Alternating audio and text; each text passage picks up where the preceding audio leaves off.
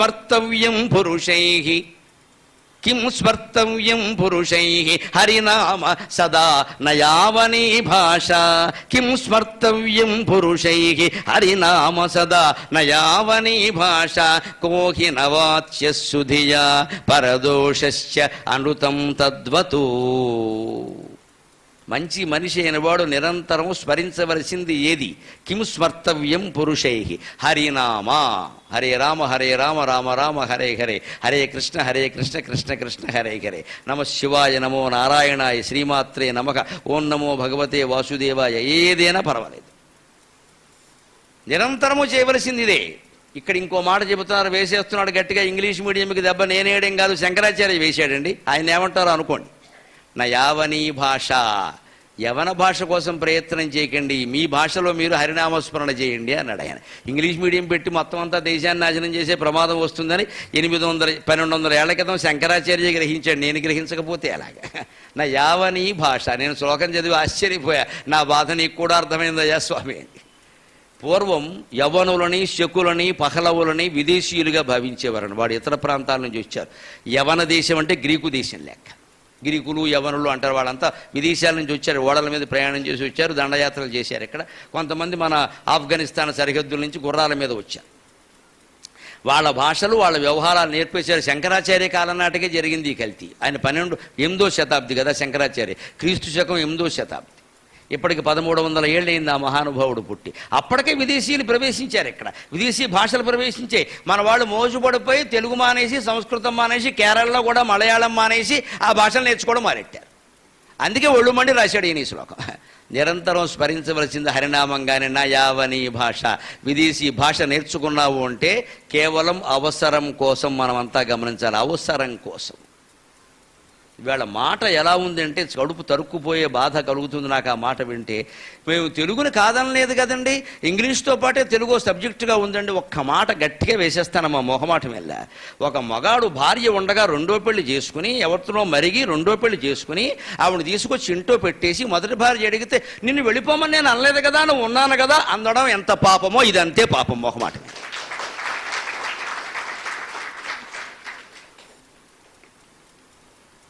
తెలుగును ఉండమన్నాం కదా ఎలా ఉండమంటావు? మొదటి భార్యగానా రెండో భార్యగానా? రాష్ట్రంలో పట్టాభిషేకం చేయవలసింది తెలుగు భాషగా ఇంగ్లీషు భాషగా? ఇదా మాట మాట్లాడేది నువ్వు ఉండమన్నాం కదా ఎవడు దయాదాక్షిణ్యాల ప్రకారం మేము బతకాలి. మీకు తెలియదండి నా వేదన. ఈ క్షణంలో నా ప్రాణం పోతే నాకంటే అదృష్టవంతుడు లేడు. నాకంటే అదృష్టవంతుడు లేడు. మీకు నచ్చకపోవచ్చు. అంత క్షోభ కలుగుతుంది లోపల. ఇంకా ఎందుకు బతుకున్నానని? తెలుగు మీద కదా బతుకుతున్నాం? తెల్లారు లేస్తే టీవీలో ఇరవై మూడున్నర గంటల్లో తెలుగు మాట్లాడమని బతుకుతున్నామే. తెలుగుని చంపేస్తున్న రాష్ట్రంలో ఇంకా మనం అవసరం ఆ ప్రవచనాలు చెప్పడం. ఇంకా బతుకుండడం అవసరం ఆ ప్రవచనాలు పక్కనెట్టండి. అంత క్షోభం దమ్మా లోపల. కానీ ఆపుకుంటున్నా ఏం చేస్తాం? చెప్ప ఇంతకంటే ఏం చేయగలిగింది లేదు కదా. ప్రజలు చైతన్యవంతులే ఉద్యమిస్తే తప్ప కలగదమ్మ. ఇంకో మాట చెబుతున్నా తెలుగు వాళ్ళ స్వభావం ప్రకారం.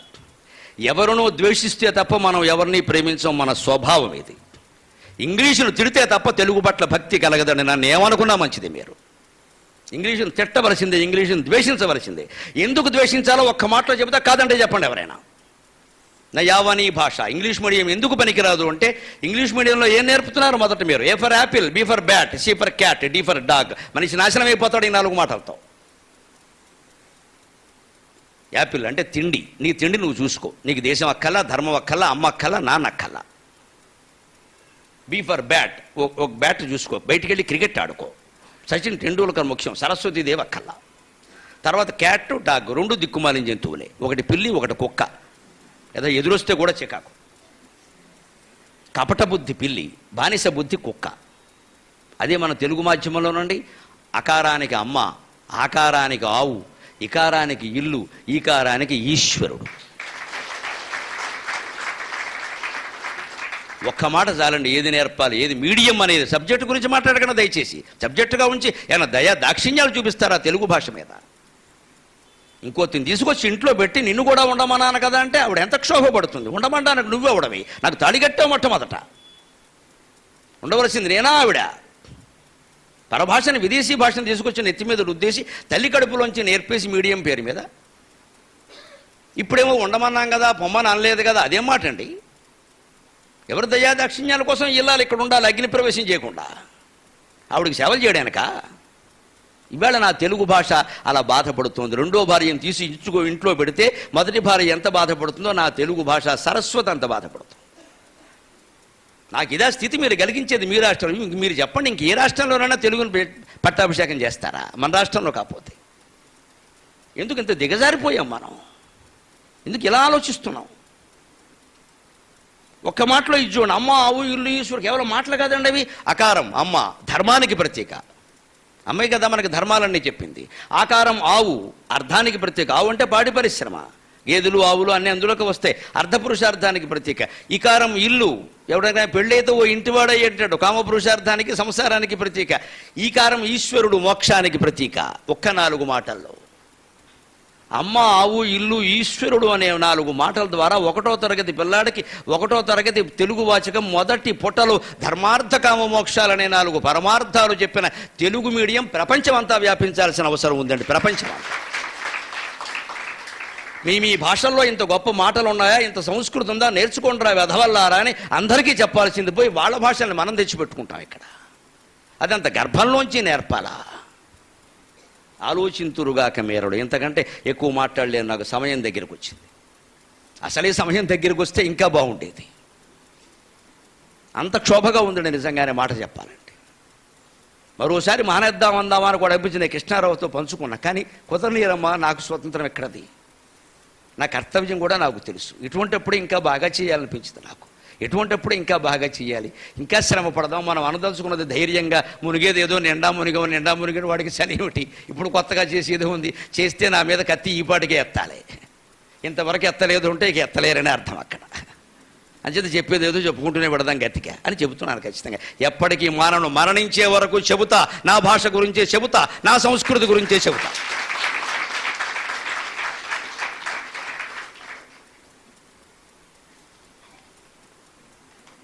పన్నెండు వందల ఏళ్ళ క్రితం శంకరాచార్య చెప్పారే విదేశీ భాషలను ఆదరించొద్దని. ఇప్పుడు మనం తెచ్చి నెత్తి మీద పెట్టుకుంటున్నామే. ఏ దేశంలో ఉన్నాం ఏ రాష్ట్రంలో ఉన్నాం ఏ ప్రభుత్వంలో ఉన్నాం ఎందుకు ఇంత కళ్ళు మూసుకుపోయాయి? హరినామ సదాన యావని భాష. విదేశీ భాషలు మీరు మాధ్యమంగా పెట్టుకుని నేర్చుకునే జీవితం నాశనం అవుతుంది. ఇవాళ మన పిల్లలకి ఇడ్లీలు తెలియవు దోశలు తెలియవు పిజ్జాలు బర్గర్లు తెలుస్తున్నాయి గమనించండి. ఇవాళ పొద్దున్న దోశలు వేస్తే తిన్నాడు సీరియల్స్ తింటాడు ఈ సన్నాసి. పాలల్లో వేసుకుని ఏదో అతుకుల్లాగా కూర్చుని ఇక్కడ పళ్ళు లేనివాడు చేసే పని ఎందుకంటే అమెరికా ఫుడ్ మొత్తం అమెరికన్ సంస్కృతి అంతా వచ్చిందా లేదా? వేషధారణ మారిపోయిందా లేదా? భాష మారిపోయిందా లేదా? ఇవన్నీ మొత్తం మారిపోవట్లేదండి. ఒక మాధ్యమం అనేది కేవలం భాష నేర్చుకుందుకు కాదమ్మా జీవితానికి అది జీవితాలే మారిపోతుంటే ఎలా భరిస్తామండి? ఇంక ముందు తరాలు ఇంకేం లేవు ఇంకా. ఇప్పుడు ఇంకా కనీసం ఇలా చెబితే తెలుగు అర్థమయ్యే వాళ్ళు ఉన్నారు. ఒక పదేళ్ళ తర్వాత నేను చెప్పినా ఉపయోగం లేదమ్మా మానేయవలసిందే. ఎవరికి వినరు ఇంకా. Can't you tell the same ప్రవచనమైన English అని అడుగుతారు వాళ్ళు. నేను చావాలి ఇక్కడ ఇంగ్లీష్ లావు చావుగాలానికి లావు దుఃఖం అని ఇంగ్లీష్ నేర్చుకుని చెప్పాలి నేను ఇప్పుడు అక్కడ.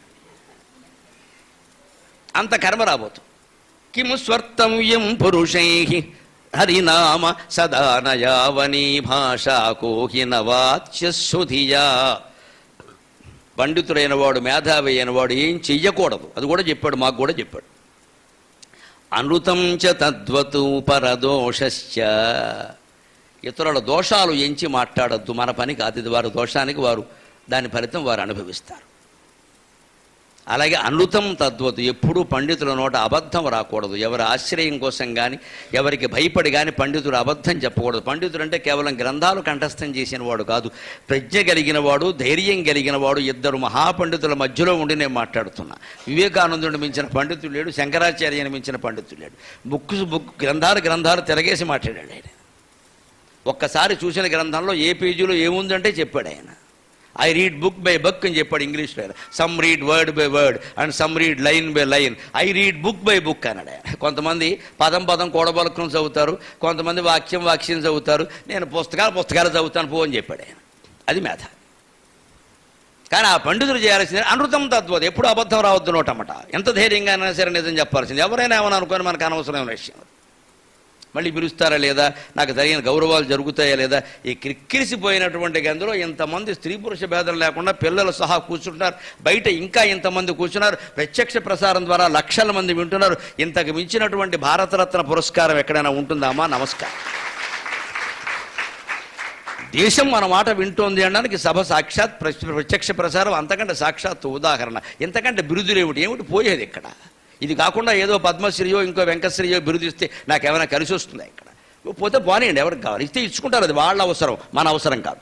ఇచ్చుకోవడం వాళ్ళ అవసరం మన అవసరం కాదు. దానికి మనం పొంగిపోయేది ఏం లేదు.